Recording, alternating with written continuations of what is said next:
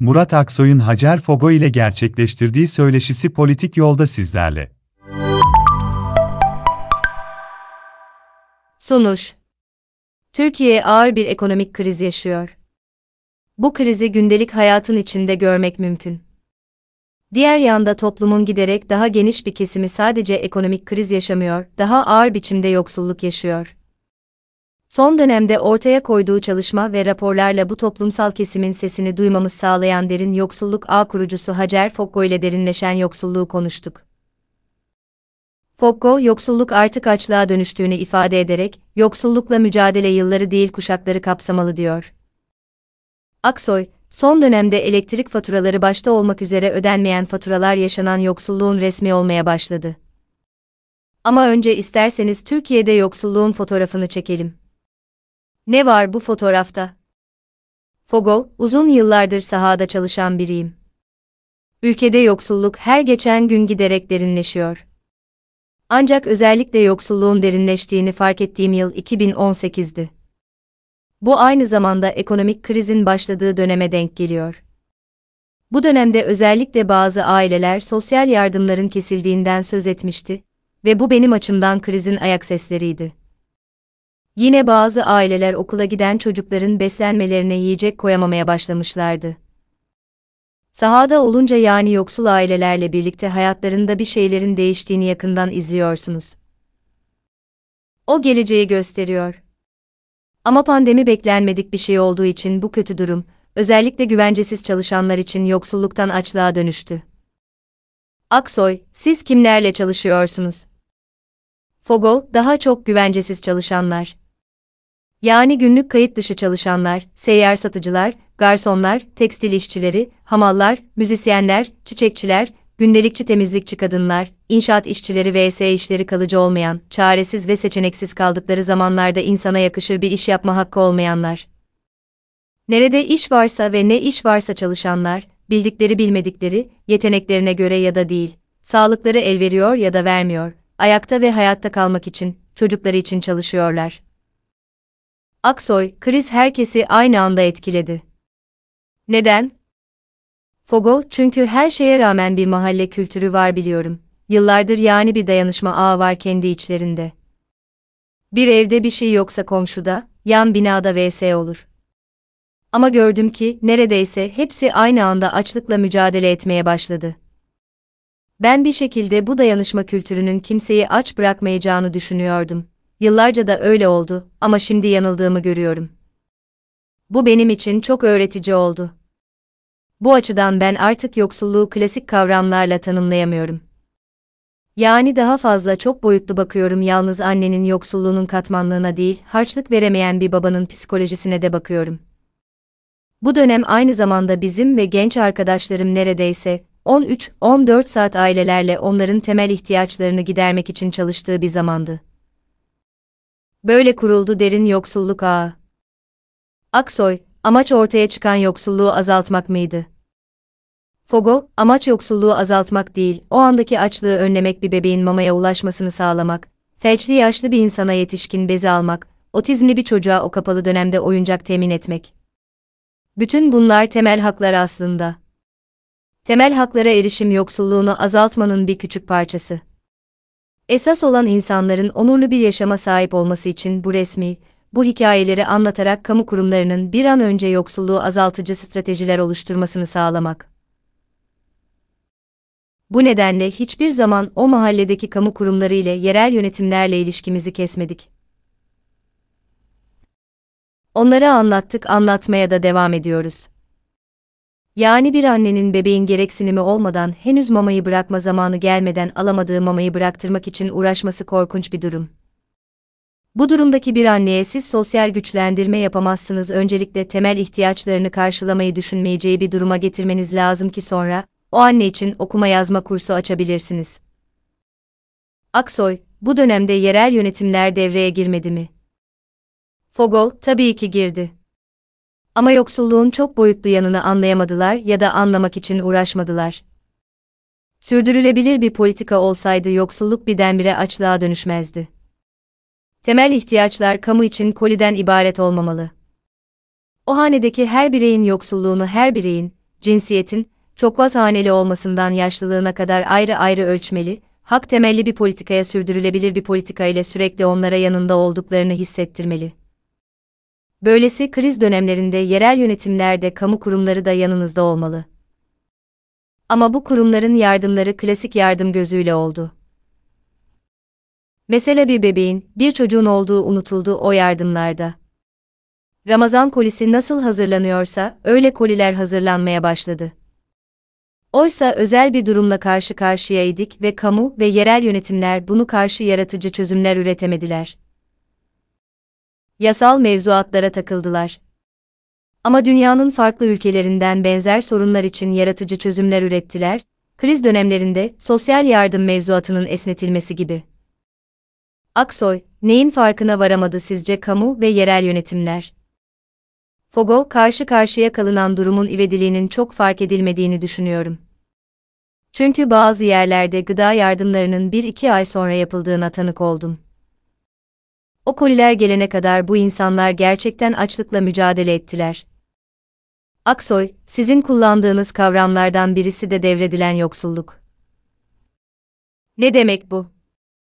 Fogo, devredilen yoksulluk, yoksulluğun aileden çocuklara miras kalması kalıcı yoksulluk, nesiller arası süren yoksulluk. Yani çocuklara bırakılan şeyin de yokluk, yoksulluk olması. Birleşmiş Milletler Aşırı Yoksulluk ve İnsan Hakları Özel Raportörü Olivier de Schuster 2021 yılında yayımlandığı raporda, OECD ülkelerinde, düşük gelirli hanelerdeki çocukların ülkelerindeki ortalama gelire ulaşmasının 4 ila 5 kuşak sürdüğünü belirtti. Yoksulluk yaşayan bir ailede doğan çocukların, 30 yaşında yoksul olma olasılığının, hiç yoksul olmayanlara göre 3 kat daha fazla olduğunu söylüyor. Bir anımı paylaşayım. Kentsel dönüşümün başladığı 2006 yılında tanıdığım o zaman 7-8 yaşında olan ve o dönemde okula gitsin diye, evleri yıkılmasın diye mücadele ettiğim çocuklar pandemi döneminde beni buldular. Evlenmişler, çocukları var. O zaman bu çocukların anne ya da babası gibi bir kısmı kağıt topluyordu. Ne yazık ki şimdi onlar kendi çocukları ile kağıt topluyor, seyyar satıcılık yapıyor. İşte devredilen yoksulluk tam da bu. Bunun anlamı, Türkiye gibi yoksulluğun devrettiği ülkelerde bu insanların bir basamak yukarı çıkması için özel sosyal politikalar geliştirilmesi gerekiyor erken çocukluk eğitiminden başlayarak. Aksoy, çok ağır bir tablo bu. Fogo, ne yazık ki böyle. Dahası yoksulluğun azalmama ve çoğalma nedenlerinden birinin de yoksulluğu yaşayan insanların seslerinin yeteri kadar dinlenmemesi, görünür olamamaları. Onlarla yapılan pek çok proje var ama bazen onlara yeterince sorulmadığını, onların yeterince süreçlere dahil edilmediğini düşünüyorum. O yüzden de yapılan projeler tam olarak karşılığını bulmuyor. Bu alanda ciddi projeler yapılıyor, büyük paralar da ki bu dünyada da böyle harcanıyor ama yeterli sonuç alınabilmiş değil. Pandemi de bunu da gördük işte. Birleşmiş Milletler, Temmuz 2021'de yaptığı açıklamada, 2020 yılında dünyada yaşanan açlıkta çarpıcı bir kötüleşme olduğunu söyledi. Salgının etkisi henüz tam olarak haritalandırılmamış olsa da birkaç kuruluş tarafından hazırlanan bir rapor, geçen yıl dünya nüfusunun yaklaşık onda birinin, 811 milyon kadar insan, yetersiz beslendiğini ve 2030 yılına kadar açlığı sona erdirme taahhüdünü yerine getirmesinin muazzam bir çaba gerektireceğini belirtti. Aksoy, kamu ve belediyelerin yoksullukla mücadele için ayırdığı yardımlarda bir kesinti oldu mu? Şuradan başlayalım, bu yardımlar bir lütuf değil bir sosyal hak. Pandemi döneminde olası krizlerle ilgili kamu ve yerel yönetimlerinde yeterli bir biçimde acil durum planı olmadığı görüldü. Şimdi krizin uzun süreceği göz önüne alınarak özellikle ilgili kamu kurumlarının kısa ve uzun vadeli acil durum planı oluşturması gerekiyor. Yine öncelikle sosyal inceleme sistemlerine yönelik de bir değişimin yaşanması gerekli. Sosyal yardım koşullarının gözden geçirilmesi, yoksulluğu çok boyutlu engelli, yaşlı, yalnız ebeveyn, otizmli çocuk ve benzeri gören bir içeriye kavuşturulması, sosyal yardımı destek koşullarını sağlayamayan yoksullar meselesini çözecek acil müdahale edecek önlemlerin alınması ve buna yönelik bir mekanizmanın kurulması gerekiyor. Sosyal incelemede takip mekanizması kurulması çok önemli. Yoksulluğun bir hanede kuşaktan kuşağa aktarılan devreden yoksulluk haline almaması için bu durumdaki hanelerin daha sık sosyal incelemeden geçirilmesi, en az 3 ayda bir ziyaret edilmesi ve sorunların erken tespit edilerek gerekli önlemlerin alınması ve yönlendirmelerin yapılması gerekiyor. Kamu kurumlarının yerel yönetimlerle ortaklaşa çalışacağı bütünlüklü bir sosyal hizmet anlayışına ihtiyaç var. Ailelerle görüştüğümde zaman zaman sosyal yardımlarda aksama ve kesilme olduğunu ve kendilerine bununla ilgili açık ve şeffaf açıklama yapılmadığını şikayet edip kaygılarını dile getiriyorlar. Okul beslenmesi çok önemli. Devlet okullarında bir an önce bu konuda bir düzenleme yapılmalı. Aksoy, sahada olan biri olarak sorsam, siyasi iktidar bu yardımları partizanlık üzerinden mi yapıyor? Fogo, ben öyle olduğunu düşünmüyorum. Sosyal yardımlarla ilgili bir yandaşlık durumunun olduğunu düşünmüyorum. Özel olarak ekstradan koliler gitmiş olabilir, seçimlerde daha fazla verilmiş olabilir. Bunlar konusunda yandaşlık olabilir ama ben sosyal yardım için başvuran herkesin belli kriterler sağlandığında yardım aldığını düşünüyorum. Çünkü insanlar sosyal yardıma başvuruyorlarsa, yardıma ihtiyaçları vardır. Ama tabii yarı aç yarı tok yaşıyorlar, hak temelli bir bakışla kurulmuyor ilişki bu ailelerle. Muhtaçlık ilişkisi üzerinden itaat biat ilişkisi üzerinden kurulduğu zaman bu da ister istemez yoksul ailelerde güvensizliğe, kaygıya ve korkuya neden oluyor. Aksoy, muhalefet partilerinin bu konudaki vaatleri sizi tatmin ediyor mu? Fogo, CHP'nin aile sosyal destek sigortası projesi var. Bu çok iyi bir proje, sosyal yardımlar kesilmeden açlık sınırındaki insanlara özellikle kadınları güçlendiren, kadınların bu destekle kendilerini hane içerisinde güçlenmelerini ve nefes almalarını sağlayacak bir proje. Aynı zamanda İyi Parti'nin temel gelir ve okul beslenme programına ilişkin Rüzgar Gülü projesi, Deva Partisi'nin Eğitim Destek Banka Kartı başlığı altında eğitim öğretim dönemi başında, hanedeki öğrenci sayısı ve ihtiyacı oranında Türk Lirası desteği projesi. Saadet Partisi'nin evsizlikle ilgili yaptığı araştırmalar bence gelecek açısından umutlu projeler. Bir de aileler en çok şundan şikayet ediyorlar. Zor şartlara rağmen işe giren insanların yardımları hemen kesiliyor. Ama diyelim o kişi işe başladıktan sonra 2-3 ay sonra işten atıldığında, yeniden yardım alması en az 6-7 ay sürüyor. Yani insanlar 6-7 ay destek almadan açlıkla mücadele etmek durumunda kalıyorlar. Bu projeler bu duruma çözüm olabilir. Keşke kutuplaşmanın önüne geçilse de iktidar bütün muhalefet partileri birlikte bu projeleri hayata geçirse. Aksoy, şunu mu anlıyorum ben, yoksullukla mücadele yılları değil kuşakları kapsayacak şekilde olmalı. Fogo, kesinlikle öyle. Yukarıda ifade ettim, yoksulluğun sona ermesi Türkiye gibi ülkelerde kuşaklarla mümkün, dolayısıyla projelerin de böyle olması gerekiyor. Dahası böyle bütünlükçü projeler olmalı. Sadece aileye sosyal yardım ya da koli değil, o ailedeki çocukların eğitim almaları sağlanmalı, okul terki önlenmeli, çocukların ucuz iş gücü olarak kullanılmasının önüne geçilmeli. En önemli şey bu süreçte çocukların geleceği. Elbette bu konuda çalışan insanların da daha çok sahaya inmesi gerekiyor, siyasi partilerin, kamunun ve yerel yönetimlerin akademide ve sivil toplum alanında ortaya çıkan bu enerjiyi en iyi şekilde değerlendirmesi de gerekiyor. Aksoy, klasik yoksulluğun tanımı değişiyor dediniz. Nedir yeni yoksulluğun tanımı? Fogo, yoksulluk artık gelir üzerinden değerlendirilmiyor. Çok boyutlu bakmak gerekiyor. Yani ailedeki her bireyin özelliğine göre güçlendirme yapılmalı. Yoksulluk, yoksun olma hali, sosyal dışlanma hali, kamusal alana katılamama hali, eşit vatandaş olamama hali. Eşit haklara sahip olamama hali.